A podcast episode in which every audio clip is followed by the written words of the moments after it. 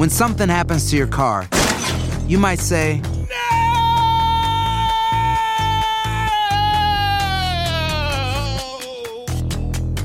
My car. but what you really need to say is something that can actually help. Like a good neighbor, State Farm is there. And just like that, State Farm is there to help you file your claim right on the State Farm mobile app. So just remember, like a good neighbor, State Farm is there. State Farm, Bloomington, Illinois. Bienvenidos al podcast de Buenos Días América, la revista radial más completa para los hispanos. Política, salud, economía, tendencia y deporte son algunos de nuestros temas. Bienvenidos.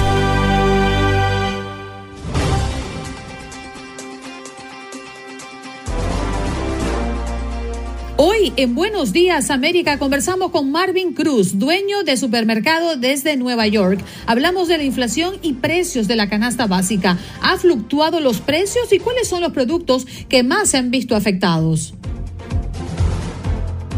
También conversamos con el doctor Mejía Torres sobre el Papa Nicolau y por qué es importante que todas las mujeres se lo practiquen anualmente. Y hoy tuvimos la oportunidad de conocer una historia sumamente dolorosa. Una chica venezolana, Arlen Daza, enferma con síndrome de Ehlers-Danlos, conocido como la enfermedad de la piel elástica, nos vino a hablar de su historia, qué necesita para seguir viviendo y el testimonio de su madre. Y en los deportes, Toño Camacho para hablar del fútbol mexicano y también del Super Bowl. Ah, e interesante, una chamarra, una playera que ha sido diseñada en honor a Juan Gabriel. Ya te lo contamos todo.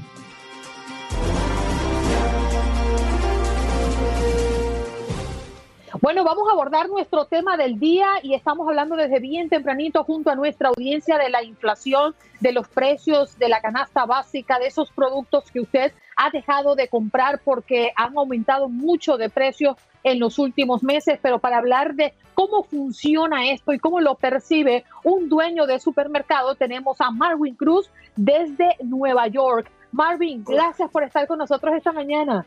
Gracias a ustedes. ¿Me pueden escuchar? Sí, perfectamente. Te escuchamos como si estuvieses aquí al lado de nosotros, tomándote el café. Mira, Marvin, la primera pregunta que quiero hacerte es tú como, como estando en esa primera línea, ¿no? Allí con el cliente en el supermercado que es tu negocio, ¿cómo has percibido el aumento de los productos de la canasta básica y cuáles son esos que más se han aumentado en los últimos meses? Sí, los últimos meses ha sido una inflación increíble que nunca hemos visto en productos lácteos, uh, productos eh, de, necesidad. Uh, y creo que uno de los problemas más grandes que tenemos es la transportación. La transportación ha subido dramáticamente um, y todas las compañías han subido su precio, eh, especialmente si algo viene de California o viene de, de sitios más lejos a nosotros, la inflación es increíble, es súper increíble. Nunca hemos visto algo así, algún 30% de inflación. Eso le, eso le iba a decir, Marvin, porque realmente las cifras indican que la inflación oscilaría en el 7% el año pasado. Sin embargo, cuando uno va a los supermercados, uno ve que es mucho más, porque una cosa es la inflación que se mide en el aumento de todo, que incluye eh, arriendos, que incluye combustible, que incluye alimentos, y otra cosa es el precio de los alimentos que afecta directamente nuestros bolsillos.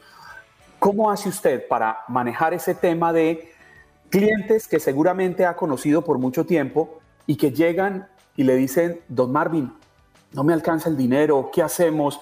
Y lamentablemente, pues el negocio tiene que seguir porque usted tiene que cumplir también. Debe ser duro es, bien difícil, bien difícil decirle a una familia eh, que no, especialmente cuando son clientes que siempre están eh, en, tu, en tu negocio.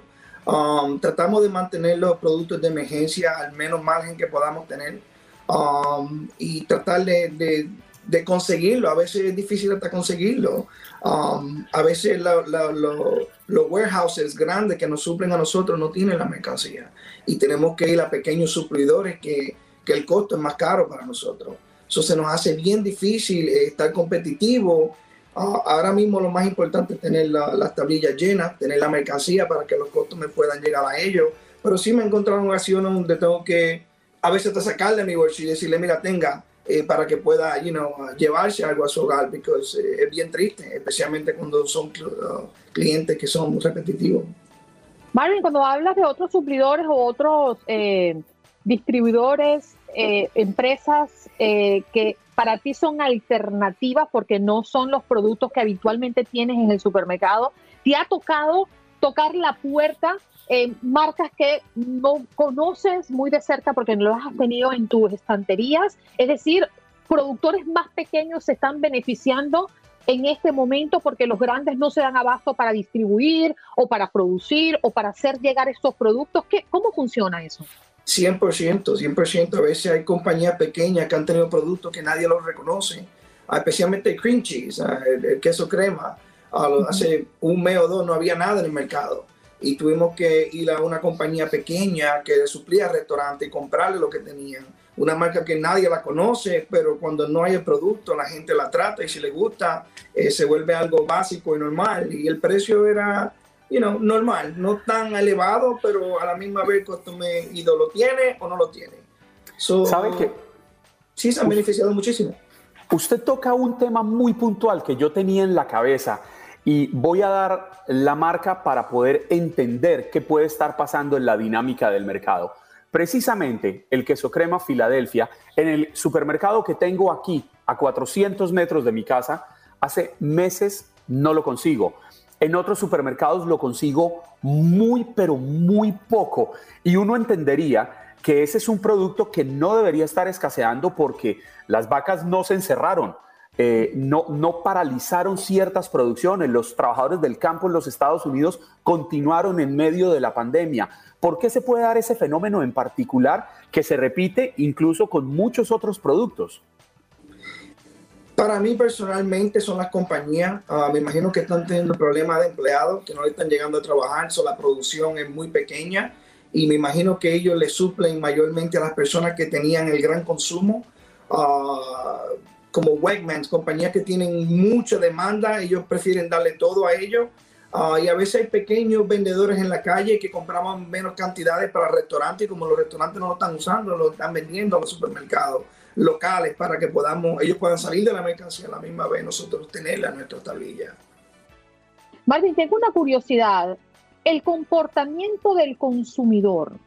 Porque mm, si bien algunos somos flexibles en cambiarnos de marca porque no conseguimos la marca que queremos y que habitualmente consumimos, pero hay otras personas que sí dicen, bueno, si no consigo mi marca o si esa marca que yo consumo está muy cara, muy costosa, pues me voy a otra que me pueda brindar una opción similar a la que yo consumo.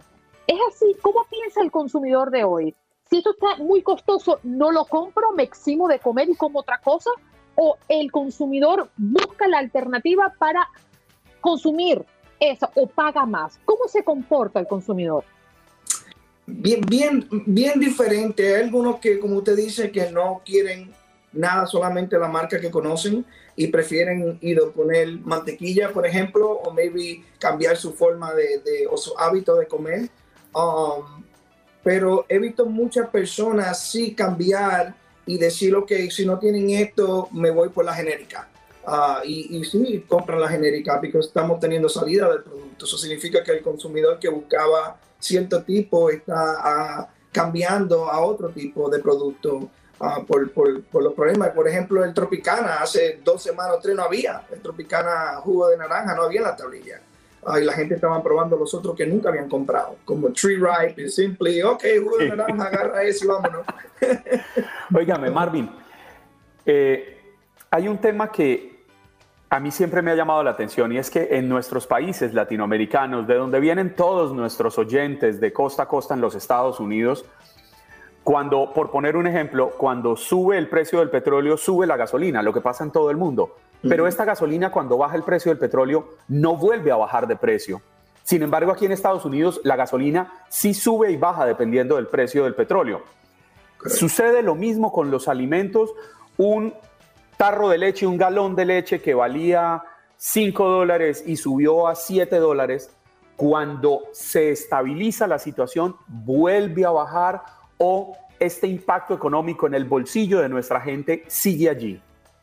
En los supermercados tendemos a, ir con, con, el market y una de las razones es porque hay mucha competencia. So, no creo que, que, nadie que tiene supermercado no va a cambiar el precio. Por ejemplo, la leche. Si la leche está subiendo ahora mismo, y nosotros la tenemos a cierto precio y si baja tenemos que bajarla eh, eh, respectivamente uh, porque hay otros supermercados que van a tenerlo, que van a estar también manejando los precios.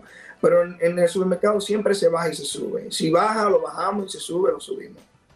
Marvin, ¿nos podrías dar un ejemplo en números? Por ejemplo, la leche. El galón de leche antes de la pandemia, ¿cuánto costaba de una misma marca para hacer referencia y cuánto está costando ahora, por ejemplo? Estaba antes en los 2.60 a 2.75. Ahora está entre los 2.80, eh, lo más alto 3.10, 3.15, lo he visto. Y este puede ser un buen ejemplo para ver la inflación o el incremento de los productos o podríamos tomar referencia a otro que tú nos puedas traer a la mesa, que nos digas, oye, eh, eh, este producto específicamente cuesta ahora 40, 20, 35% más. Eso sería el, más, el perfecto porque es el consumo más grande que tenemos en el supermercado, la leche. Ah, pero para darle un ejemplo al caballero en, cuestión de los eggs, los huevos, los huevos suben y bajan. tú puedes chequear los precios. So, el supermercado te enseña que ellos están encima de los precios, subiendo y bajando.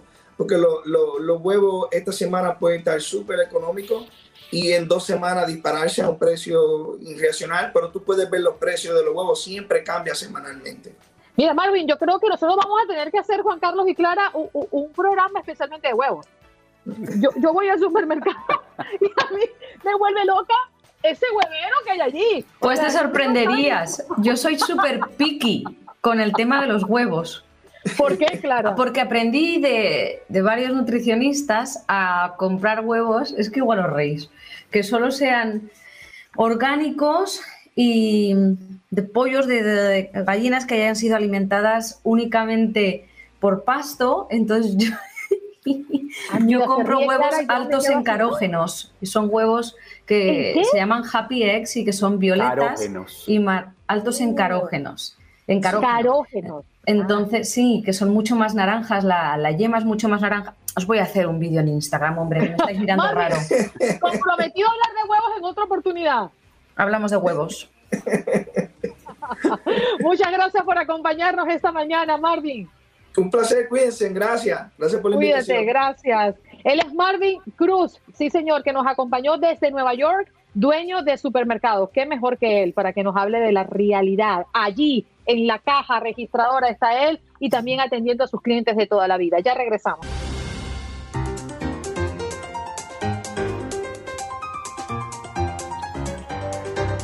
Bueno, recordándoles que usted está en sintonía de Buenos Días América de costa a costa. El doctor más amapuchado en Nueva York ha llegado. El doctor Mejía Torres, ¿cómo está, doctor? Muy buenos días. Gracias, buenos días. Ajá. ¡Epa! A mí me gustan mayores, doctor. El doctor más animado de los Estados Unidos. Exacto, pero déjame decirte, ¿sabes lo que dice un amigo mío? Que si hemos sobrevivido al reggaetón, sobreviviremos al COVID. Porque no hay cosa peor que el Me sumo. Ese es el doctor, ese es el doctor.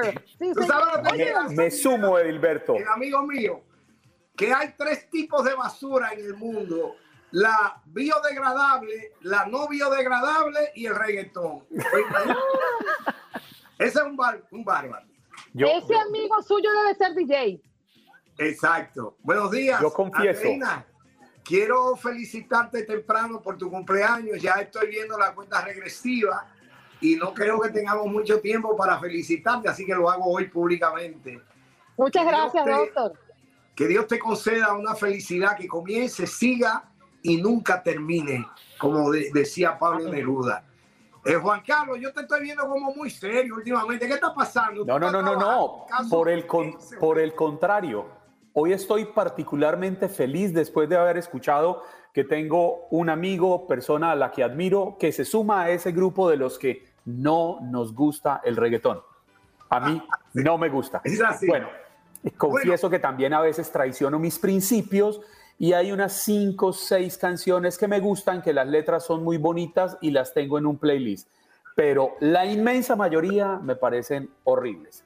La música, el ritmo, la letra sobre todo, la cosificación de la mujer, la banalización de la vida, todo me parece terrible.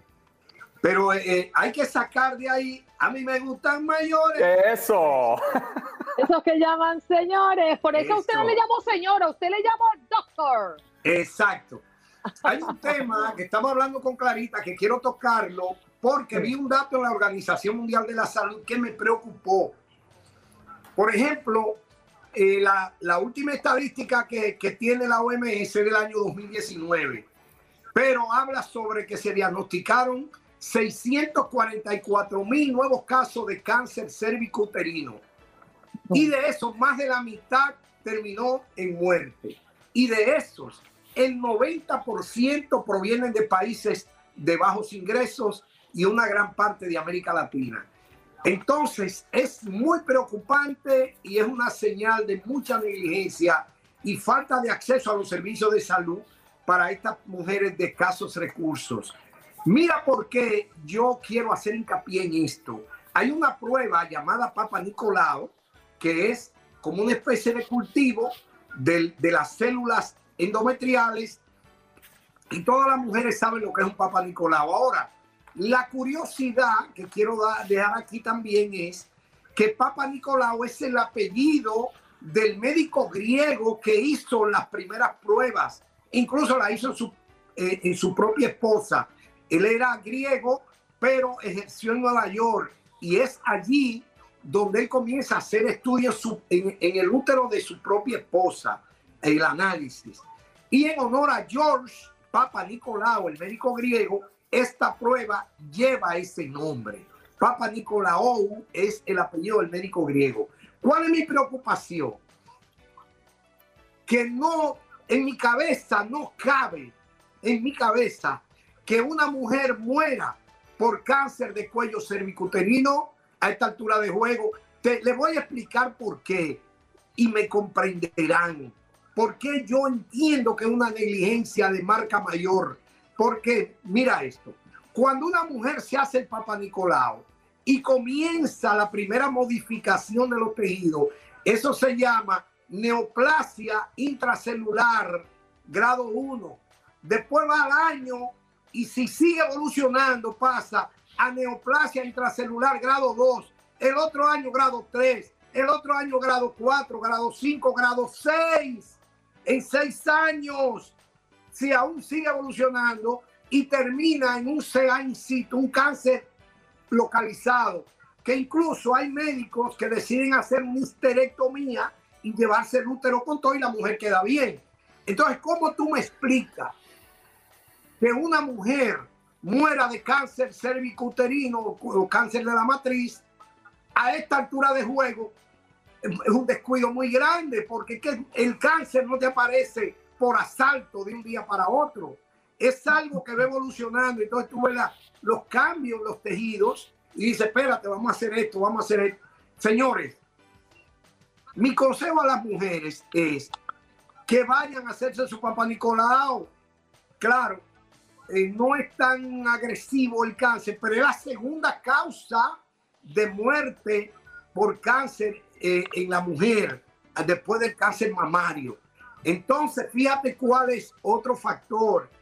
El virus del papiloma humano, el papiloma virus, que hay muchos hombres que tienen múltiples parejas, entonces transmiten a la mujer el, el virus del papiloma y este es un virus oncogénico, es decir, que tiende a producir cáncer. Por eso tuve hombre hoy con cáncer en la garganta, porque hay hombres que no tienen buena erección y tú le dices, pero vamos a tratar la erección. Y ellos te dicen, doctor, a mí no me preocupa la erección porque yo no me defiendo con la espuela, yo me defiendo con el pico. Pues entonces estos hombres que se defienden con el pico eh, terminan con un cáncer en la garganta que es justamente por el virus del papiloma humano que tiene muchas mujeres porque a veces es un cáncer silente. Hay, hay mujeres que sí que se manifiesta con tumoraciones y eso, pero en otros, en otras no, en la gran mayoría no. en el hombre más florido del cuadro. De manera que quise traer ese tema hoy porque es preocupante la alta incidencia de cáncer de cuello uterino, sobre todo en mujeres de América Latina y países tercermundistas. ¿Alguna Doctor, para interesante. mí, ustedes? Sí, interesante que usted haya traído esto a la mesa porque, en otras palabras, cuando nosotros vamos a hacer nuestros chequeos anuales al ginecólogo, esto está incluido dentro del proceso, ¿cierto? Sí, correcto. Es Ese es el mandatorio. que nos hace, claro. Tiene que Y ahora, obligatoriamente. usted nos dice que este tipo de cáncer es el segundo más mortal entre las mujeres y el primero es el cáncer de mama. Sí. Y justamente esta semana yo me hice una mamografía porque me la mandó el médico y mm, lo, exponía en las redes sociales y resulta que eso es muy variado en los países. En mi país no te puedes hacer la mamografía a los 33 años, 34 años. Aquí a partir de los 40, pero hay otros países donde te lo puedes hacer a partir de los 45. ¿Por qué esos cambios, doctor? Sí, cómo no, porque va a depender mucho de la historia clínica de los pacientes. Hay muchos factores que inciden, muchos, incluyendo los hábitos de vida. Pero se toma una edad avanzada, porque acuérdate que una mamografía emite radiactividad en el organismo. Entonces está estudiando si una mujer todavía no tiene su paridad satisfecha, es decir, no es madre o es madre, pero espera tener un niño más, no quiere, se, se evita en todo lo posible poner la radiación porque no se sabe si esa radiación acumulada en ella podría producir malformaciones congénitas en un futuro bebé. Entonces se está esperando que la mujer, si no tiene factores de riesgo asociados, es decir, antecedentes familiares, aparición de conteo de glóbulos blancos, linfocitos extraños y eso, entonces se espera hasta si la mujer no tiene muchos factores de riesgos asociados. Eh, eh, te iba a decir que en América Latina la estadística varía porque son los hábitos muy importantes, el estilo de vida. Acuérdate que el cáncer es multifactorial. Tú tienes, por ejemplo, las mujeres judías. Es en Israel el cáncer de cuello de útero no existe porque por la mayoría de judíos son circuncidados. Entonces, cuando esas mujeres llegan a Estados Unidos o se llevan, van a otro país, mujeres israelitas, pero se casan con hombres de otra cultura, comienza a aparecer en, en esa estadística, en ese grupo de población, ya el, el cáncer de cuello de útero o las malformaciones. Lo, lo interesante de todo esto que usted nos comparte el día de hoy, Edilberto, es que asimismo como se da ese cáncer, hay muchísimas enfermedades más totalmente prevenibles que por descuido, ignorancia o irresponsabilidad terminamos cayendo en ellas. Y estamos viendo el ejemplo hoy en día. ¿Cuántas vidas se hubieran salvado o se seguirían salvando si la gente aceptara vacunarse contra el COVID-19? Un ejercicio tan sencillo, pero que asimismo se replica con múltiples enfermedades. Ex- Exactamente, así mismo es. Bueno, hablando de vacuna, existe la vacuna contra el virus del papiloma. Y es bueno que todas las mujeres del mundo tengan la vacuna de, contra el virus del papiloma humano. Que de hecho, es bueno aclarar, Juan Carlos, aprovechando tu intervención, que la gente cree que la vacuna es un antibiótico. No, no, no, no, no. Por eso la vacuna se llama un, un método de inmunización pasivo, porque lo que hace es que estimula en el individuo la producción de anticuerpos, porque es el mismo virus que te inyectan, pero atenuado o muerto. Esas son las vacunas. Es decir, las vacunas no matan virus, porque de hecho todos los virus del mundo entero y conocido hasta ahora son resistentes a todos los antibióticos del mundo. Por eso el problema del VIH, que tú no vas a decir, bueno, yo lo voy a tratar con este antibiótico. Entonces, la vacuna es lo que procede a toda persona inteligente, pero esos son un grupo de personas desquiciadas que han politizado todo. La misma Biblia dice, la misma Biblia, que el hombre prudente ve el mal y se esconde a protegerse, pero el necio lo ve y sigue adelante y pagará las consecuencias. Es un paquete de necios. ¿Tú te acuerdas, Khalil Gibran, que decía que nunca trate de convencer a los necios? Dice, mira, Jesús de Nazaret le devolvió la vista a ciego, puso a caminar paralítico, llegó a revivir muertos y nunca pudo convencer a los necios. Jesús de Nazaret, Khalil Gibran dice, por eso no perdáis tu tiempo tratando de convencer a los necios. Déjalo que se revienten solos, como dice mi amigo. Doctor. Que el golpe avisa. Qué alegría tenerlo todos los jueves acá. Acá lo están agradeciendo eh, nuestros grupos de bochincheros y bochincheras en el Facebook Live que están escribiendo a través de esta conexión de chat. Dice por aquí, felicidades, doctor Irisilda Rosado. Eh, Félix Rosado dice good morning, también le saludan por aquí. Jacqueline Hernández, qué alegría ver al doctor Mejía. Buenos días, el querido doctor Mejía. Daisy Vargas, eh, y bueno, un montón de gente, Nelson Rosario. Para esa gente que lo sigue, doctor, sus palabras Gracias. finales. Quiero decirle, a propósito de este, de este suéter que me regalaron para invierno, que ahora estoy usando ropa de marcas, de esas que te marca la cintura, porque todo te aprieta. Maravilloso. Yo reconozco, Edilberto, que usted, esta, esta visita de los jueves, este acompañamiento que nos está haciendo y cada vez más largo y cada vez más edificativo, es un bálsamo para mi ignorancia. Así que gracias. ¡Wow! Eso hay que, Eso lo eso hay que esculpirlo en oro para la inmortalidad. Señores, Doctor, gracias. ustedes me hacen sentir tan alto que desde aquí casi veo la eternidad. Gracias. Buen fin de semana. Feliz Chao, fin señor. de semana, doctor. Que la pase bonito a comer alitas, que viene el Super Bowl.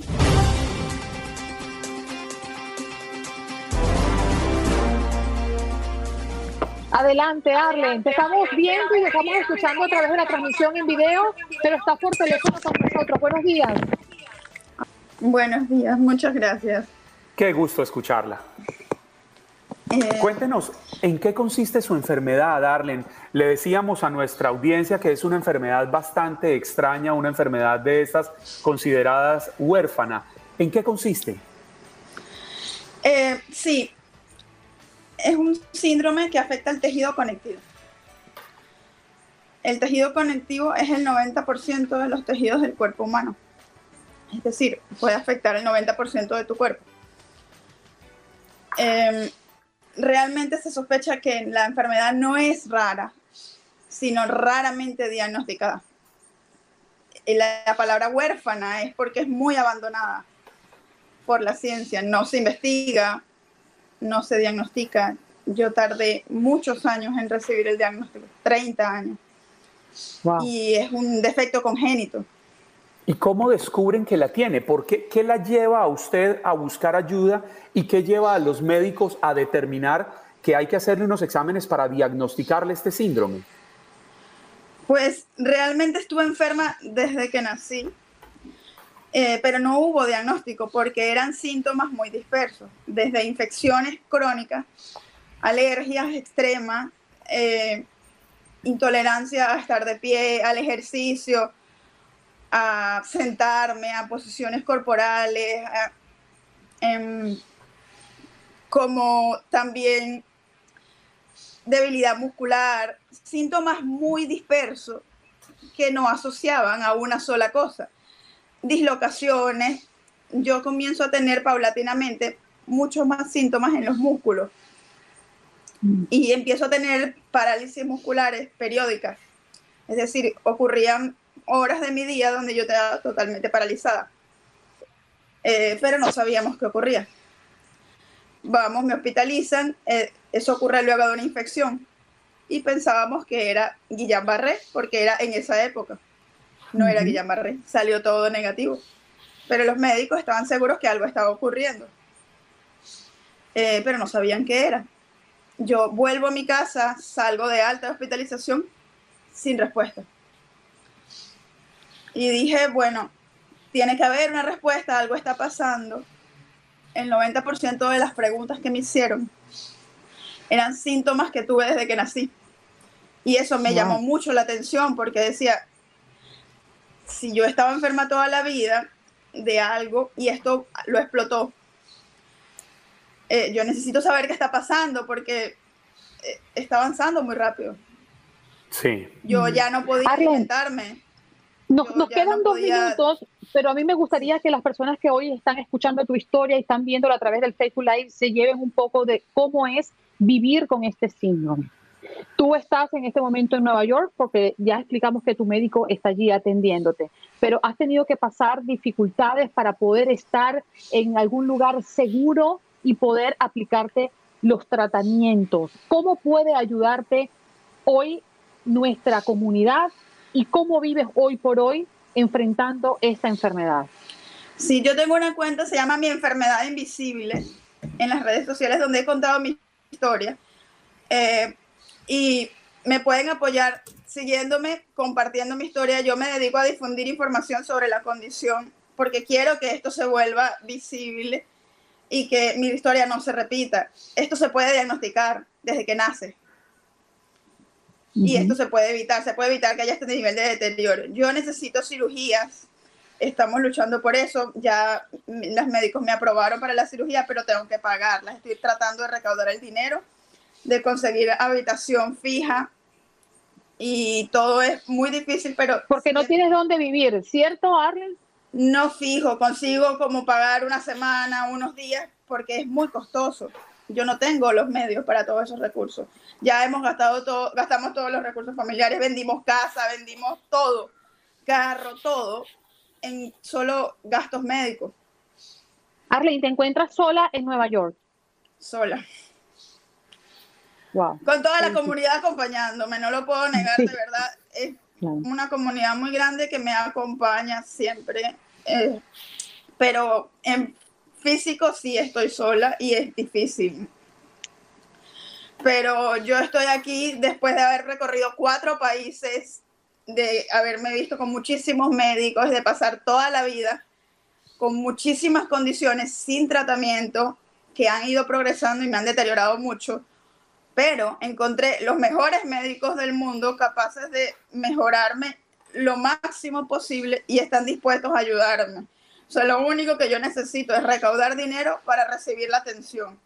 Y creo que después de todo lo que he luchado y lo que quiero hacer con esto, yo también vendo mi arte, hago arte. Eh, Qué lindo.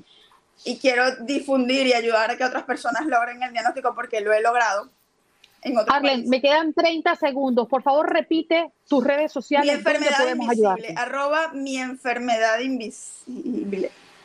Bien. mi enfermedad invisible.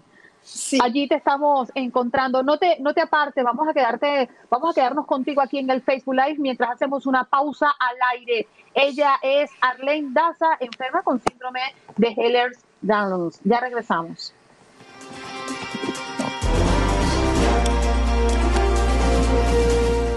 Seguimos con nuestra comunidad virtual. adelante, claro. Estamos en redes sociales. Eh, cuéntanos, eh, estamos en comerciales, tenemos cuatro minutos. Cuéntanos qué es lo que necesitas más urgentemente de la comunidad. Porque sabemos que estás en Nueva York, que estás sola y que hace falta un dinero mínimo para que este doctor te opere. Porque mucha gente se pregunta qué es lo que está pasando. Problema, muy pocos alimentos son los que pueden entrar en tu cuerpo, porque de lo contrario vomitas absolutamente todo, incluso el agua. ¿Y cuál es tu necesidad más urgente? La necesidad más urgente es lograr la cirugía. La cirugía son 52 mil dólares por adelantado.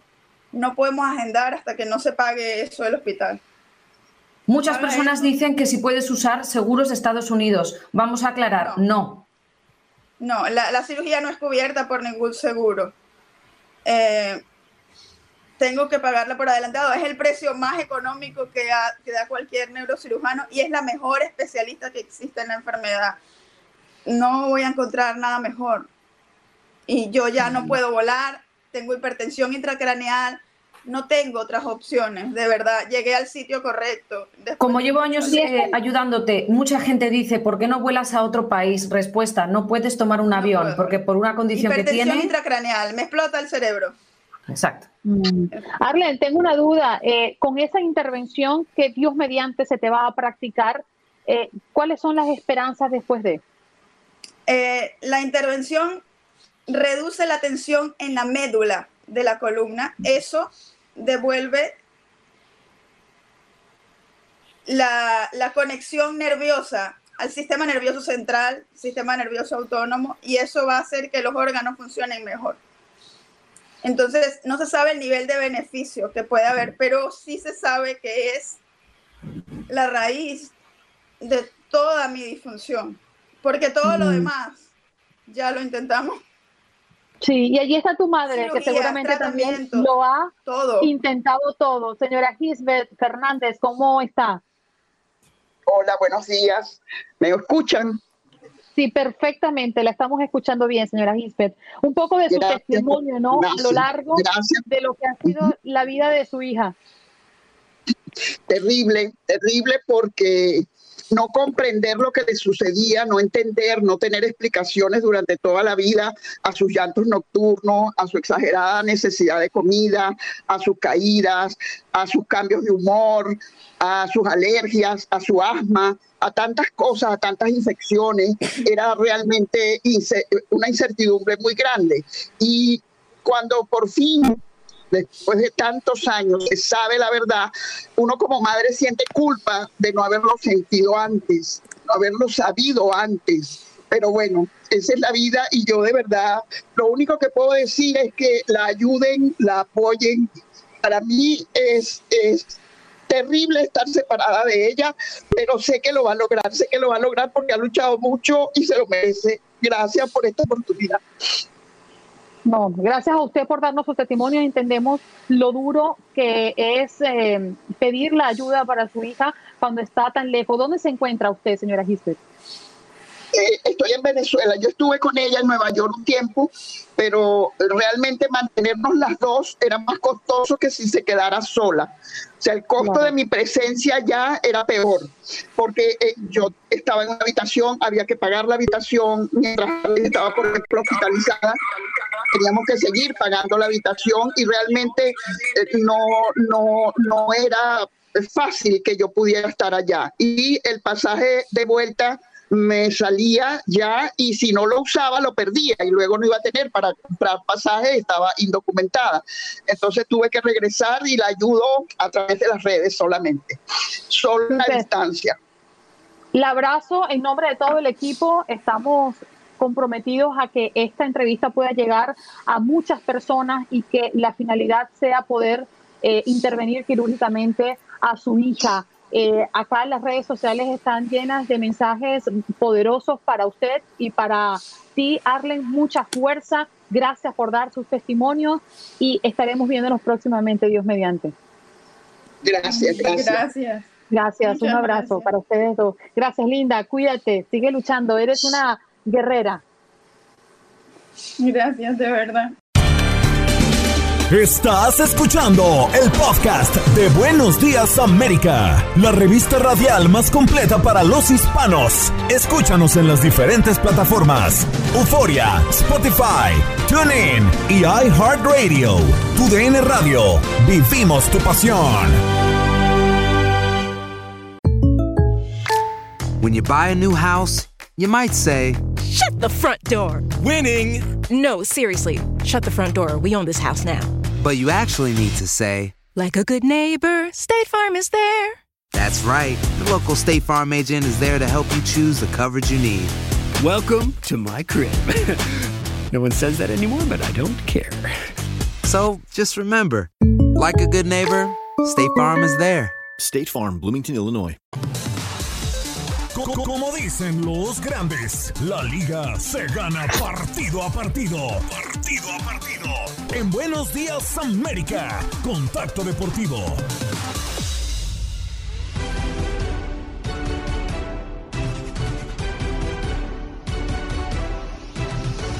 Bueno, recordándoles que aquí estamos en Buenos Días América de costa a costa y con la gran inquietud de lo que se viene, ¿eh? Mucho en las expectativas del Super Bowl, que será el próximo domingo 13 de febrero allá en California. Y es que las plataformas de criptomonedas debutan el próximo domingo. Es un momento de prueba para que los intercambios de criptomonedas estén haciendo su debut publicitario en anuncio del Super Bowl. Sabemos que segundo cuesta una millonada y pues este mercado ya está listo para mm, eh, recibir, ¿no? a las criptomonedas en un Super Bowl. Reclutar nuevos usuarios puede ser bastante simple, pero cuando están atravesando momentos como este, cuando el 35% es el número de porcentaje bajo los máximos históricos de criptomonedas como eh, Bitcoin, como Ethereum, yo creo que pues tiene cuesta arriba el sector para poder sumar más y más usuarios. Ya tenemos a Toño Camacho acá con nosotros, listo y preparado para hablar de deportes. Toño, adelante, buenos días. Andreina, ¿cómo están? Muy buenos días a todos. Eh, ahí disculpen los dos minutitos de tardanza, es que de repente los fusibles de los cargadores de la computadora de repente ya andan fallando. Ya me andaba aquí explotando el conector. Por eso, por eso traigo el cabello así ya, de lado. Sí, ya veo, yo pensé que te habías electrocutado, hombre. Poquito, poquito, no, pero gracias por la invitación. Eh, feliz de estar con ustedes de nueva cuenta aquí en, en, Buenos Días América. Buenos días a toda la gente que está conectada. Buenos días a la gente que está con el cafecito ya en la mano para platicar de lo que ha pasado el día de ayer por la noche, porque sabemos que en el fútbol mexicano se, se terminó por suspender el partido de Bravos de Juárez y Chivas por el mal clima hubo nieve en, en, lo que fue la, la, frontera el fin de semana pasado y ahora se tuvo que jugar el partido el día de ayer eh, a lo que fue eh, a las 7 de la noche, tiempo del centro, 5 del Pacífico, eh, ahí estuvo el partido entre los Bravos de Juárez y las Chivas Rayadas del Guadalajara, termina ganando Chivas, aunque ustedes no lo crean, las Chivas volvieron a ganar, volvieron a sacar resultado. Mira lo que te Mira nada más, Mira, el, el detalle es que el operador yo sé que es chivarmano, yo sé que cada que me ve me dice, ganaron mis chivas, y es como de, pues, ¿qué te digo, hermano? La gente los llama a luchar. La casta los hace ganar. El, el, Deportivo Guadalajara gana 3 a 1 a Andreina, eh, marca gol Alexis Vega, marca gol el Canelo Angulo. Ayer que de hecho eh, ganan con un partido, la verdad que me parece que a base de pura individualidad, pero también lo curioso es esto, que porque el equipo de los Bravos de Juárez terminó presentando un uniforme edición especial en honor a Juan Gabriel. ¡Oh, qué maravilla! Oye, eso debe estar muy bueno. Es una playera edición especial que es en color completamente negro con vivos en color oro, recordando los trajes de charro que utilizaba Juan Gabriel en los conciertos. Es una playera en honor al divo de, Juárez, una playera espectacular que de hecho eh, en el siguiente bloque la vamos a presentar, la vamos a, a, presumir aquí en, los enlaces que tenemos con ustedes en Buenos Días América.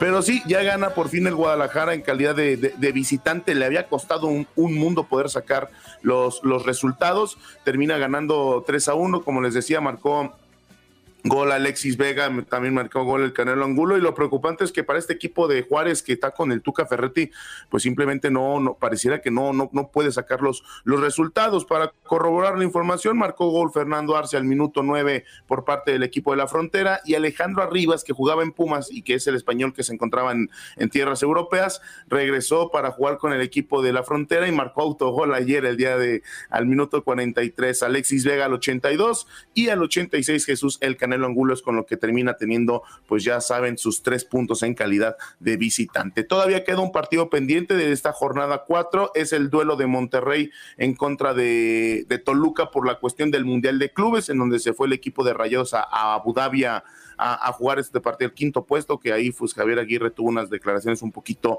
eh, lamentables, pero eh, sería el único partido que queda pendiente. El Javier Aguirre, el Vasco Aguirre que dice que aquí no importa qué pase, que ellos ya fueron a cumplir con estar en el Mundial de Clubes. Oh, no, nadie quiere ganar ni quedarse allí de forma mezquina, ¿no? Pues, mira, Andreina, digo, la ley de los cangrejos. Javier Aguirre de repente, mira, así como que ah camina así de lado Javier Aguirre. No, fue de, declaraciones lamentables.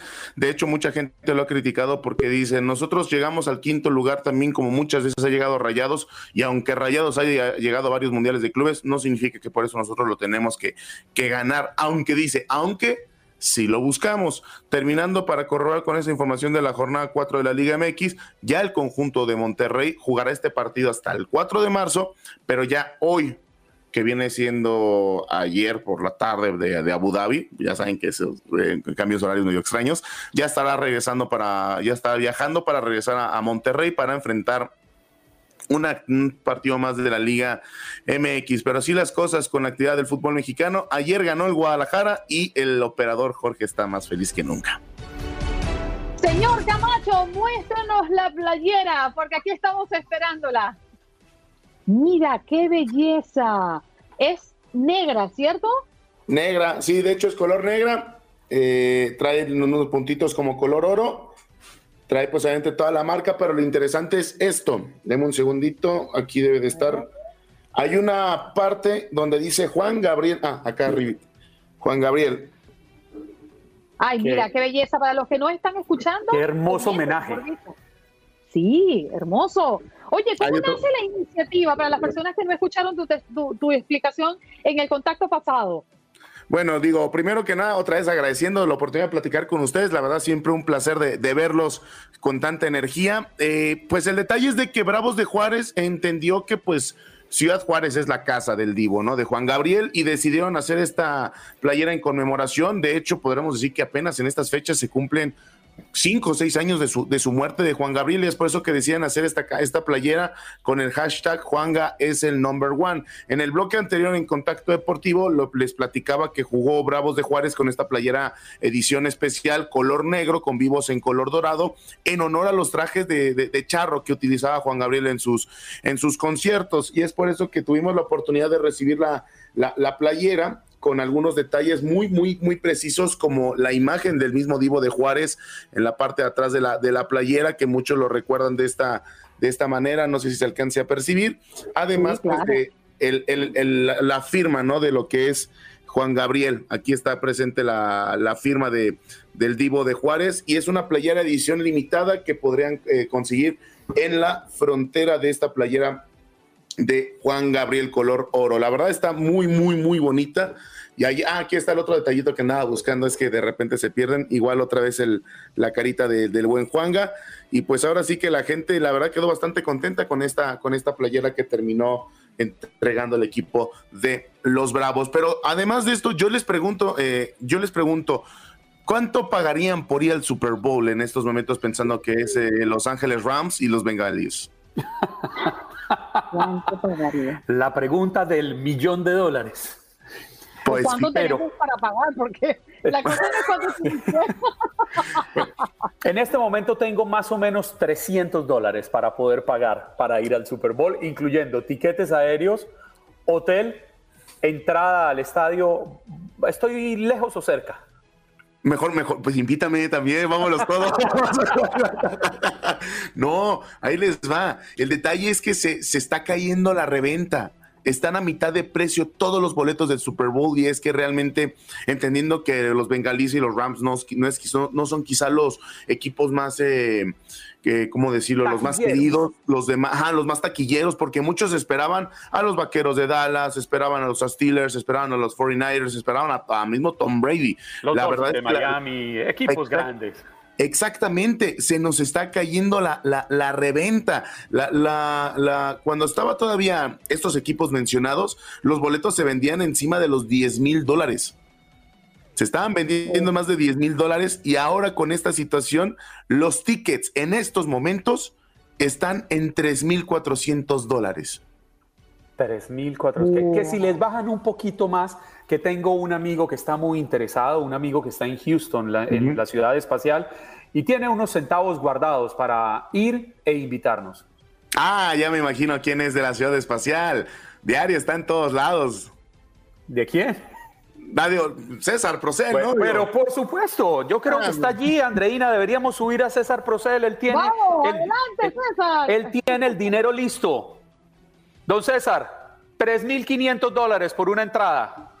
Actívele, No actívele el micrófono para por lo de la emoción. ahí No está, lo deja perdón. activar ese micrófono. Ahí está, ahí está, mira, ahí está. A ver, eh, dime, el dinero, ¿cuándo, ¿cuándo ha sido problema el dinero? Por favor. Nunca. O sea, el dinero que nunca son se- 3.500 que se pre- dólares multiplicados que por se el número de los personas de este equipo. Toño, si te alcanzó para la camisa de Juan Gabriel, véndela y con eso te compras dos boletos para el Super Bowl. No, no, no, no, deja, déjate, déjate, déjate presumo, déjenme presumo. Me la, me la, me la regaló los Bravos, mi César. Ah, mira, o sea, fíjate, entonces sí, si los Bravos le regalan camisas, que los Rams no le regalan un boleto VIP para el Super Bowl a Camacho, por favor. No, complicado fue conseguir boletos para Bad Bunny, César. ¿Cómo estás, hermano? años, años sin verte, años sin verte. Mira, por eso, no, mira, no te preocupes, mira, mira. Tenemos, Ah, mira. pagamos, mira, que se, que se preocupen los bancos, o sea, que se Pero, preocupen oiga, los y, bancos. y- y esa billetera es Chanel, ¿no? Sí, ya vimos. No, es Chafel. Ah. China. Es Chafel, es Chafel. O sea, no puedes traer una cartera más cara que lo que tienes en la, en- en la- adentro, ¿no?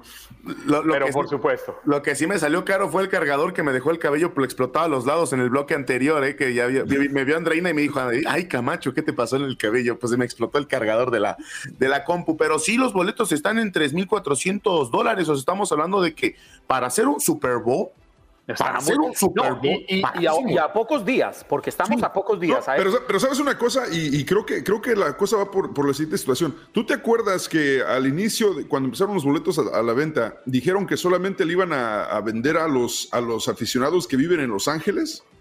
Creo que eso espantó totalmente a la demás gente que regularmente viaja a estos partidos. Entonces Pero dijeron, César, entonces a la fregada, o sea, no. es muy complicado. O sea, regular, sectorizar la venta de Super Bowl. Eso es complicadísimo. Demasiado, pero ellos, te- ellos decían, si vas a comprar boletos y tu, y tu código eh, postal aparece fuera del área de Los Ángeles o de California, te vamos a cancelar la, la venta, no puedes comprarlos. Eso lo dijeron, creo que eso espantó a la gente, creo que la gente dijo, bueno, entonces, ¿por qué voy a gastar mi dinero si ellos no me quieren ahí? Y hay- porque hay mucha gente que regularmente viaja a estos eventos. Toño, hágame un favor. Dígame. cosa, Yo voy a pecar seguramente por decir algo que no es correcto, pero yo imagino que la NFL, conociendo la organización de la NFL, no va a permitir que eso se realice así. Exactamente. más bien necesitan que venga mucha gente y de Eh, todas es- partes. pero eso venía directamente aprobado por la NFL. Es- ellos lo anunciaron de esa manera. Está raro. No sé si también venga por el tema del COVID-19, porque quieran tener un control, porque no. apenas es el segundo evento post-COVID del, del Super Bowl. Bueno, Recordemos sí. que estuvo muy controlado el año, el año pasado, pero Juan Carlos me iba a pedir un favor, me, Sí, me dejó eh, con la por duda. favor, usted, usted, usted que es una persona tan bien informada en ese mundo del deporte, si Es- los boletos siguen bajando a Sí. 2.500 dólares cada uno, me interesan dos. Ah, mira No. nada más. ¿Qué hubo, eh? ¿Qué hubo? Ah, no, no, no, no, ahí vamos, vamos, pero yo- yo- 2.500, no pago más. Yo pensé que dijo cuatro de los que están presentes. No, No, sé, escuché no, mal. Dos, dos, dos. Sea, creo, creo que lo correcto sería invitar a los cuatro en el cuadro, ¿verdad? Pero no sé. Claro, demuestran que están cumpliendo años esta semana, van. Yo cumplo años. Yo cumplo años. ¿Esta semana? Sí. Yo esta semana cumplo años. Con ID en mano, Andreina Gandica ya me mostró el ID. Ahorita lo, mandamos, ahorita, lo, ahorita lo mandamos a hacer, no te preocupes. Aquí hay un este. Mira, Juan. Carlos, se lo está buscando. Toño como que sí cumple años esta semana. Ahora sí me toca No decir que no bajen, que no bajen, que no bajen.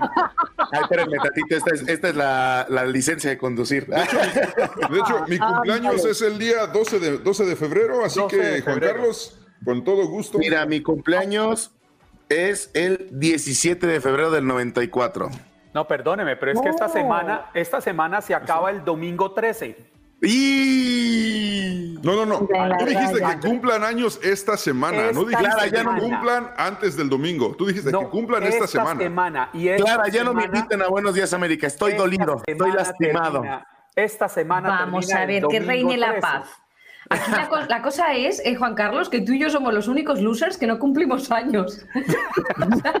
es que estoy alucinando.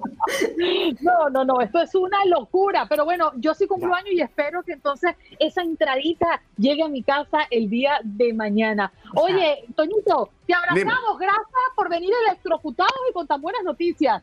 No, el un el sueldo de mañana, Toño, el sueldo de mañana de Juan Carlos y mío, ambos sueldos van para regalos de este programa. Oye, bueno, voy a, voy a pedir a, voy a pedir que me lleven, me, me traigan el próximo jueves 17 de febrero para poder cantar y gozar con ustedes una Por vuelta más. Andreina, ya no te veo mañana. Feliz cumpleaños, mis mejores deseos. Disfrútalos muchísimo, sigue cantando y gozando. Juan Carlos, te voy a decir cuando los boletos estén en mil dólares. César, te extrañaba, desgraciado. Ahí estamos a la orden. Hay, hay que conectarnos, hay, que- hay que conectarnos para, para hacer este, hacer, hacer un programa y que se nos aparezca la mamá de Luis Miguel otra vez. Y no se te olvide, no se te olvide, Leonel Andrés Messi Cuchitini, el mejor jugador en la historia del fútbol. Ya córtenlo, por favor, córtenlo, córtenlo. Gracias, Toñito. Chao, Toño. para ti. Oye, César, nos quedamos contigo porque hay escasez de trabajadores para temporada vacacional. ¿Qué significa? ¿Cuáles son los sectores que más están sufriendo? Sí, lo que sucede, Andreina, Juan Carlos, toda la mesa. Bueno, antes que nada, nada más quiero aclarar, no cumplo años el, el 12 de febrero, lo que quería es que Juan Carlos sacara el dinero, pero no, al parecer ni, ni, ni este, se espantó. Y-. No, no, no, se puso muy nervioso Juan Carlos. Sí, resulta que en la ciudad espacial hay una escasez de trabajadores vocacionales, principalmente plomería, electricistas y este, soldadores. Eh, hay una empresa en Houston que se llama Village Plumbing, que tiene más de 75 años en la ciudad espacial y por primera vez en su historia tuvieron que contratar una, una persona que les ayudara solamente para reclutar trabajadores, porque hay muchos, hay muy pocos candidatos al parecer. Según un reporte, inscripciones en los colegios para carreras cortas disminuyeron un 14.8%, que dice, bueno, 14% no se oye como mucho, pero según lo que dice el director del Houston Community College, son una, una cantidad de 25 mil estudiantes más o menos en, en- en baja en esta industria de plomería, electricidad y soldadura. Ahora, ojo, hay muchas prestaciones para personas que están interesadas en aprender estas profesiones. Eh, Hay, becas, hay ayudas para eh, personas con hijos, hay daycare, hay transporte incluso. Eh, de hecho, Mike Webster, el director del Houston Community College, dijo que están reclutando en preparatorias, en lugares de, de- servicio, en supermercados, donde puedan contarle aumentar el número de estudiantes vocacionales, principalmente ahorita que hay alta demanda en las industrias. De hecho, el año pasado, durante la tormenta invernal, cuando las tuberías en miles de hogares explotaron, tuvieron que traer plomeros de otros estados porque en Houston simplemente no había suficientes. Así que, seamos honestos, la universidad, una carrera eh, universitaria no es para todo mundo y no tiene absolutamente nada de malo eh, voltear a ver hacia carreras como el electricista, el plomero, este, de aire acondicionado. Eso son carreras que dejan muy buen dinero y que son completamente profesionales. Así que si quieren opciones, yo les diría a la gente, vayan al- a cualquier este, community college de su área y hablen con un consejero, pregunten porque César, oportunidades hay. Tú y Clara y Juan Carlos seguramente conocen historias de historias de personas que en sus países fueron profesionales de algo muy ajeno a este tipo de oficios y han hecho mucho dinero y han hecho carrera y están en este país practicándola. Así que yo no veo tampoco nada de malo. A mí me No, parece no está muy un bien. incentivo maravilloso. O sea, creo que un plomero cobra que 85 dólares la hora, algo así. No, y con esta escasez allá en Houston, ¿cuánto puede estar el sueldo de un plomero? Sí, exacto, exacto. Eh, Deja, deja del, del sueldo, aparte del sueldo, ¿cuántas horas pueden trabajar por semana? Porque hay bastantes ¿85 trabajos. la hora? 85 la hora. Perdonadme, vino el plomero a casa y cobraba, os juro por lo más sagrado que esto es verdad, 275 la hora. Ah, bueno, es uno que, encima del otro. es que, es que sa- es que él sabe que trabajas en Univision y sabe que te No, pagan que nariz, millonadas pero ¿qué estás eso. diciendo? Menos mal que no lo pagaba yo, lo pagaba el dueño. Una puerta con un Gucci encima y, y con Dolce Gabbana, el hombre dijo mínimo, mínimo 300 dólares la hora, cariño. Ese fue el problema, que en lugar de recibirle en chándal, le recibí con jeans y camisetita blanca y diablo, Dice, no, dijo, no, este es España, este tiene el tesoro que se robaron de los aztecas, este aquí, aquí nos cobramos. Si un día no me veis es porque estoy aprendiendo eh, de albañilería y de, de esto, ¿cómo se llama? de Plomería, tuberías. electricidad, bueno. Porque fueron 1.700 dólares ¡Nos de vamos, dos horas y media. Pórtense mal, cuídense bien, que nos vaya bien a todos. Hasta luego. Chao, hermano. Chao, bye. Gracias por acompañarnos en nuestro podcast. Buenos días América. Y recuerda que también puedes seguirnos en nuestras redes sociales. Buenos días AM en Facebook y en Instagram. Arroba Buenos días América. AM. Nos escuchamos en la próxima. Boost Mobile tiene una gran oferta para que aproveches tu reembolso de impuestos al máximo y te mantengas conectado. Al cambiarte a Boost, recibe un 50% de descuento en tu primer mes de datos ilimitados. O, con un plan ilimitado de 40 dólares, llévate un Samsung Galaxy A15 5G por $39.99. Obtén los mejores teléfonos en las redes 5G más grandes del país. Con Boost Mobile, cambiarse es fácil. Solo visita boostmobile.com. Boost Mobile, sin miedo al éxito. Para clientes nuevos y solamente en línea, requiere AroPay. 50% de descuento en el primer mes requiere un plan de 25 dólares al mes. Aplican otras restricciones. Visita boostmobile.com para detalles.